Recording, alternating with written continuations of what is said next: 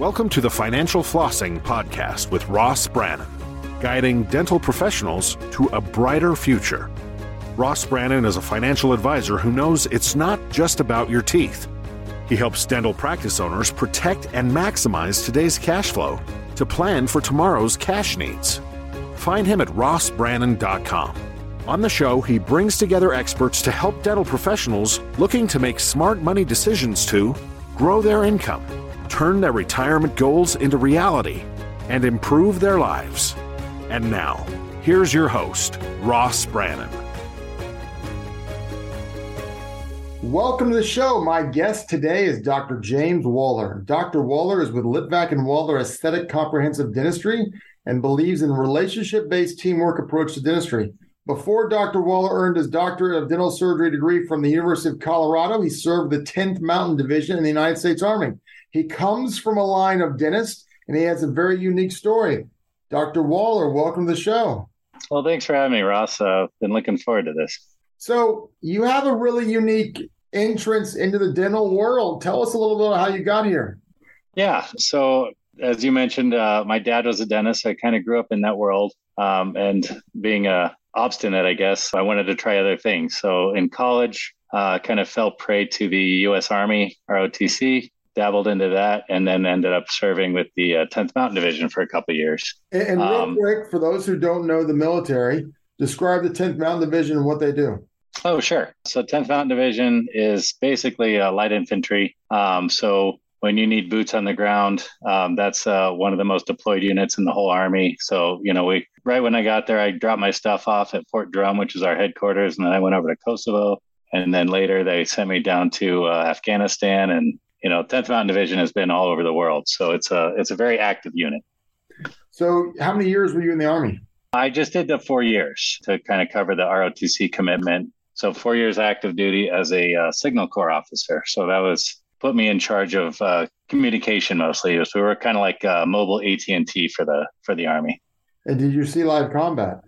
I did not. No, I was blessed enough to to not. Uh, we got a couple shells here and there when we were in Afghanistan, but uh, no, everybody I left with came back, and uh, I'm I'm just fine with that. And after the army, what was your next move? So after the army, I felt like I needed a little bit more adventure, so I, I became a, a uh, commercial pilot. So I got my pilot's license uh, became a flight instructor, did that for a while, and then got hired on a uh, commercial airline. And I was flying uh, CRJs, which, if you're not familiar with those, those are the uncomfortable jets that are two rows and two rows in the back, kind of the smaller ones that you would fly on on the shorter flights, but they're fun to fly. And so from there, you were a pilot. You'd done the army thing. You were a pilot, and then the dentistry kept just started calling. Is that what happened? Yeah, I guess that's it. So my wife and I had our first kid, and uh, my wife works full time. And being a pilot, I was gone five or six days a week, and I wanted to be around and be more involved in in uh, my children's lives. So I decided to give up the flying and pursue a career that would give me kind of flexibility to be around. And um, you know, one point I just sat down. I thought, you know, what if dentistry does fit? So I actually started shadowing a couple of dentists in the Denver area and uh, really liked what I saw. Um, you know, I love working with my hands. I love talking to people, and uh, it just seemed like it would be a good fit for me uh, career wise. And so, when you got out of dental school and, and, and joined the practice, how old were you? I was, I believe, 42 when I graduated dental school. Okay, so you were the old guy. You were the grandpa in the class, then, huh? I was certainly the grandpa with uh, two kids because uh, we had a daughter, you know, in between the first and second. Yeah, so I was kind of the elder statesman in the dental school class. And I'm sure that was a, an interesting experience. So, and now, did you start a practice right away? Did you join a practice? What was your move there? So I joined a uh, a group practice um, that's very highly regarded in the Denver area, um, and it was kind of one of these things where my focus was finding the right dentist to work with because uh, I wanted to make sure that I was a good dentist and be able to focus on patients. So I didn't want to go the corporate route. I wanted to go something that was a little bit more patient focused. Um, what I did not do is I did not take care of my financials very well. So I loved I loved the people I worked with. The practice was great. Uh, I just wasn't making any money, which made it hard to pay student loans, which uh, you know made it hard to contribute to the family. So I had to change things up after after that practice, and it's and that practice is still around, and they're still doing great dentistry there. And so you then went to another practice, and now you're part owner of that practice, correct? Yeah. So uh, I ran into um, actually one of my faculty from Colorado School of Dental Medicine uh, down at Spear. And uh, we started a mentor mentee kind of relationship. And then uh, one day he invited me to join him in his practice. And uh, I leapt at that chance. Oh, that, that that's exciting. So tell me, kind of, you guys have a little bit of a different focus. I mean, you're not the only ones who do this, but you you you you fo- you kind of go down a little bit of the the sleep apnea side uh, or the sleep dentistry side of the world. So talk a little bit about your practice and you know how it's normal dentistry, quote unquote, and then you you add the sleep apnea treatment to that. That's a good question. So our philosophy in our practice is we want to be comprehensive care, which means you know we're not treating you know 32 individual teeth that happen to be attached to a body.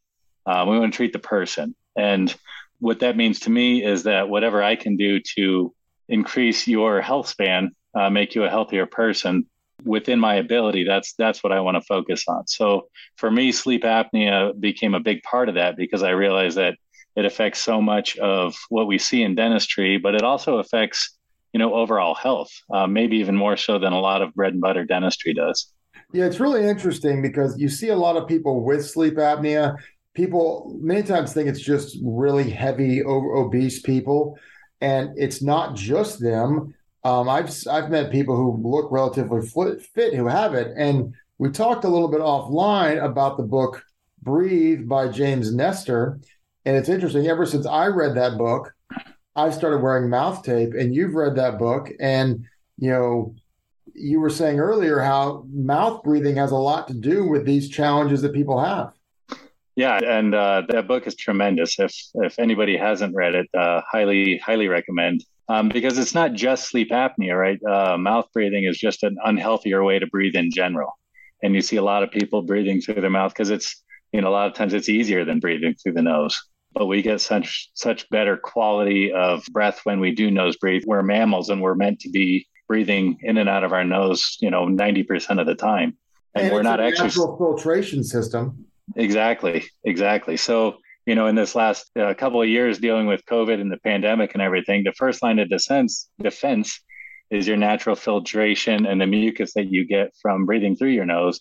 Plus, it it keeps your immune system um, a lot healthier when you're doing it that way because you're not getting all the dust and particles um, into your body, and and your immune system can focus on more pathogenic particles that are in the air. So, you're treating a patient how do you know they have sleep apnea? How, does that conversation come up? Or is it, hey, we offer sleep treatment and people approach you about it? How, how does that work? Both ways. Uh, so we get people coming into the practice sometimes just because you know their their doctors recommended a CPAP and they don't want to do it, or there's a wait list to get on a CPAP, and you know they then they get referred over to see us uh, for alternative therapy. But I'd say most of the time it's we do a very thorough, you know, our new patient exam is an hour and a half long. So we do a very thorough new patient exam and we look for signs. You know, we look for long palates and scallop tongues and posterior wear and abfraction lesions and kind of put the whole picture together. And you're absolutely right. The body type for sleep apnea, there's no one specific type. Uh, so some people, it's an easy conversation. Some people, there's a little bit more convincing you need to do to get them uh, into a sleep study. Interesting. Now, besides sleep apnea, I mean, how open are people to that? Because how many people are like, wait, you're a dentist. Why are you talking about sleep apnea?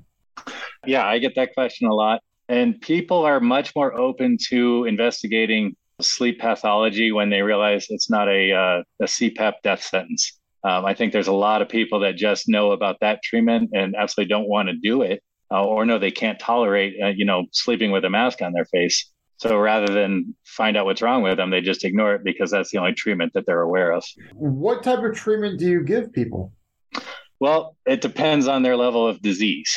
Uh, so, like we were kind of talking offline, if we got somebody that's you know mild or even mild to moderate, we're going to start with some behavioral adaptations first before we get into any you know medical device or anything like that. So the mouth taping, that's absolutely the first step. A lot of times, um, you know, I've got uh, some patients that only have sleep apnea if they're sleeping on their back. So There's different devices like uh, a shirt with a tennis ball sewn into it to prevent you from sleeping on your back and you stay on your side. And, uh, you know, that can be curative of, of sleep apnea, just changing the way you sleep. So I always start simple and I work my way up. But to answer your question, in the dental world, we have that uh, the mandibular advancement devices, the main treatment of the symptoms of sleep apnea. And then, but sleep apnea opens the door to other things, then, doesn't it? Yeah, absolutely. Because it has, like I said, it affects everything we do in dentistry. It, it creates an acidic environment in the mouth. So we get a lot more dental caries, we get a lot more wear, um, abfraction lesions. So before we start, you know, fixing the teeth and, and doing that, I like to get to the root cause. And if we can minimize or fix the sleep apnea problem, it makes, you know, treating the teeth and the rest of the problems a lot more predictable and a lot more long lasting. Now, talk about TMJ and teeth grinding because that fall are those symptoms of sleep apnea or does that fall in the same realm? It does fall in the same realm, especially if we're talking about the mandibular advancement, because you can't ignore the TMJs when you're putting the jaw into a different position, especially for, you know, let's say eight hours every night. Um, so we, you have to look at the TMJs to see if there's disease, if there's not disease. And, and we treat people with, you know, TMD all the time, but we want to know the risk before getting into the treatment. But yeah, clenching and grinding nighttime bruxism is often a symptom of sleep apnea, but not always. So I always want to be careful about um, promising too much when we're when we're treating sleep apnea. And what kind of results do you see with sleep apnea? I'm assuming some people uh, it's a hey, you got to lose weight type of scenario. But um, how many of them do you see uh, success and progress with? So I'd say you got to define success. So with the mandibular advancement, we're not going to get, you know, if, if you come in with a, you know, moderate to severe sleep apnea, we're not going to get you down into like an AHI of, you know, one or five down in that uh, very mild or, or no sleep apnea range. But we see improvement in probably, I'd say 85, 90% of the people that, that go into a device. Um, some people, you know, as soon as they try it on, they can't sleep without it ever again. Um, some people don't really tolerate it very well, or, or they see market improvement and we get their oxygen saturation level better, but they still might not be sleeping great, which again, before we start treatment, I always let them know we're treating the breathing problem. It's not necessarily going to make you, you know, have better sleep. Oftentimes it does, but not always. Interesting. What's the, uh, I guess it's such a unique thing.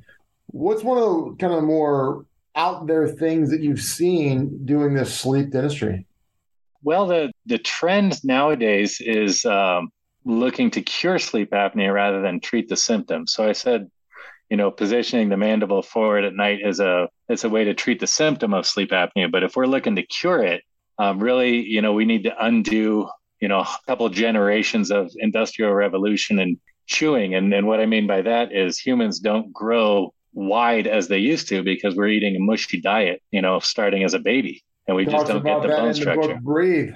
Yeah, it does. It does, and you know that's that's that's right on the science.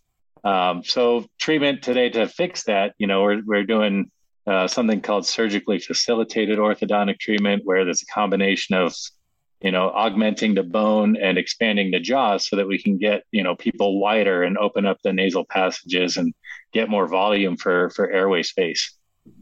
And so it's a is it surgery or is it more just kind of like an orthodontic procedure?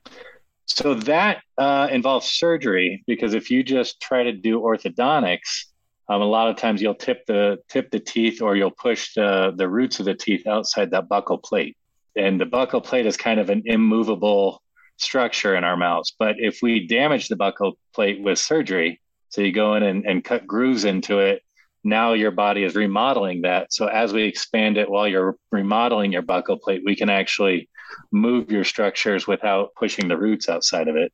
So you do need a combination of the surgery and the uh, and the orthodontics. Otherwise, you risk kind of pushing teeth too far uh, to where your body can't remodel. How many people go down that that road? Very few, because uh, it's a change the way they look.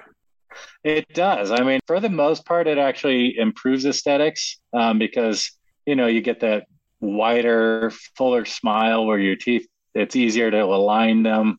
Um, so the the aesthetics are usually improved after something like that. But you know, it's a it's a pretty uh, involved surgery to do that. So the the recovery is not very fun. You're on a soft food diet for you know quite a few weeks, and it's kind of hard to go through. But uh, it's it we don't have bad outcomes with that. But it's you know you got to be committed to it to to want to sign up for that.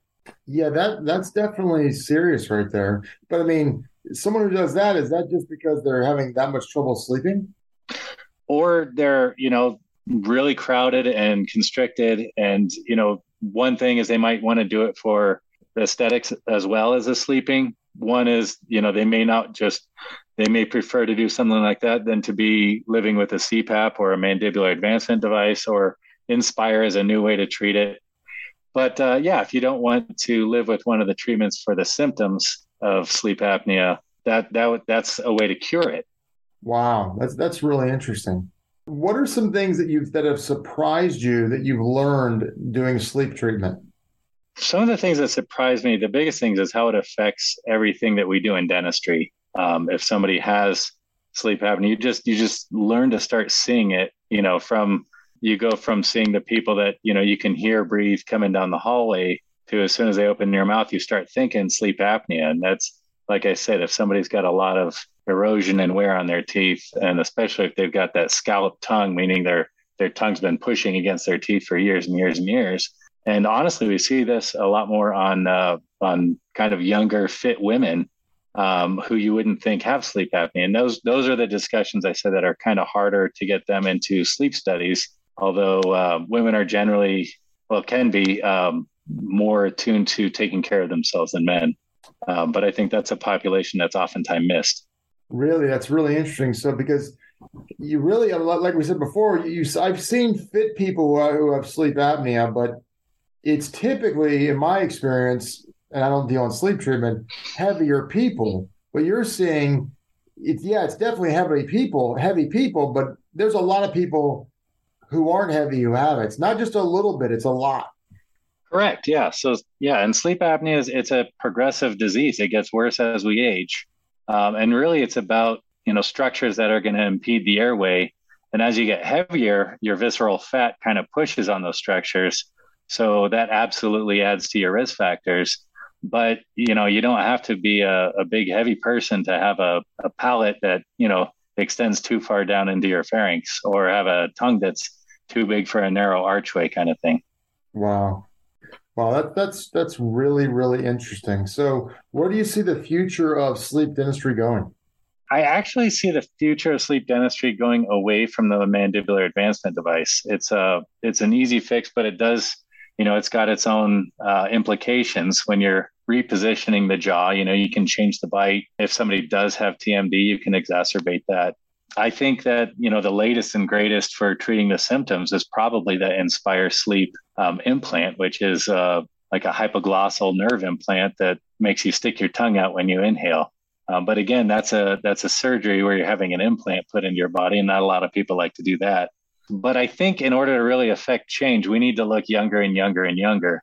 And if we know that part of the cause is having a soft and mushy diet, uh, if we can counsel parents and and get you know toddlers and even infants um, instead of putting them on you know rice cereal and then mushy baby food get them uh, you know chewing on uh, beef jerky or nuts or you know raw carrots um, and there's devices that we have to keep infants from choking on things like that but get them using and working their jaws and trying to build more muscle that's going to create bigger wider structures. That's that's really where i see the future's future is we need to, to go younger and younger and affect growth while we can to avoid sleep apnea as adults.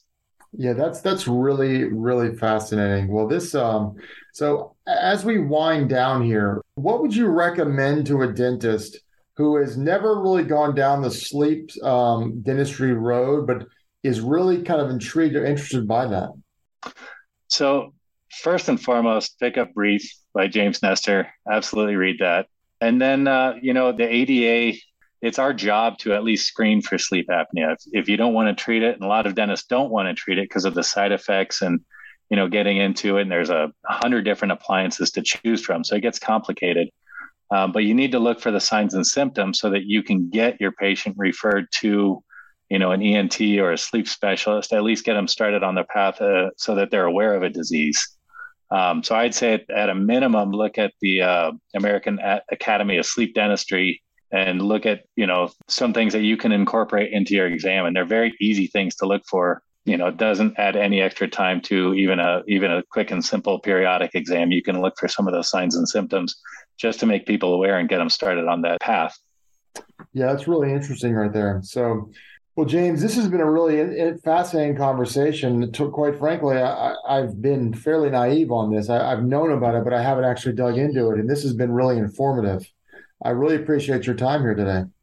Well, great. I appreciate you having me on, Ross. It's uh, it's been a real pleasure, and as you can tell, I could I could talk about sleep and dentistry for hours. You've been listening to the Financial Flossing Podcast with Ross Brannan. This has been another episode of Financial Flossing with Ross Brannan, guiding dental professionals to a brighter future. If you liked what you heard, consider subscribing wherever you listen to podcasts. For more on Ross Brannan, visit rossbrannan.com. This podcast is for informational purposes only. Guest speakers and their firms are not affiliated with or endorsed by PAS, Guardian, or North Florida Financial, and opinions stated are their own. Ross is a registered representative and financial advisor of Park Avenue Securities LLC, PAS. OSJ 3664, Coolidge Court, Tallahassee, Florida 32311. 850-562-9075. Securities products and advisory services offered through PAS. Member FINRA, SIPC. Financial representative of the Guardian Life Insurance Company of America. Guardian New York. New York, PAS is a wholly owned subsidiary of Guardian. North Florida Financial is not an affiliate or subsidiary of PAS or Guardian.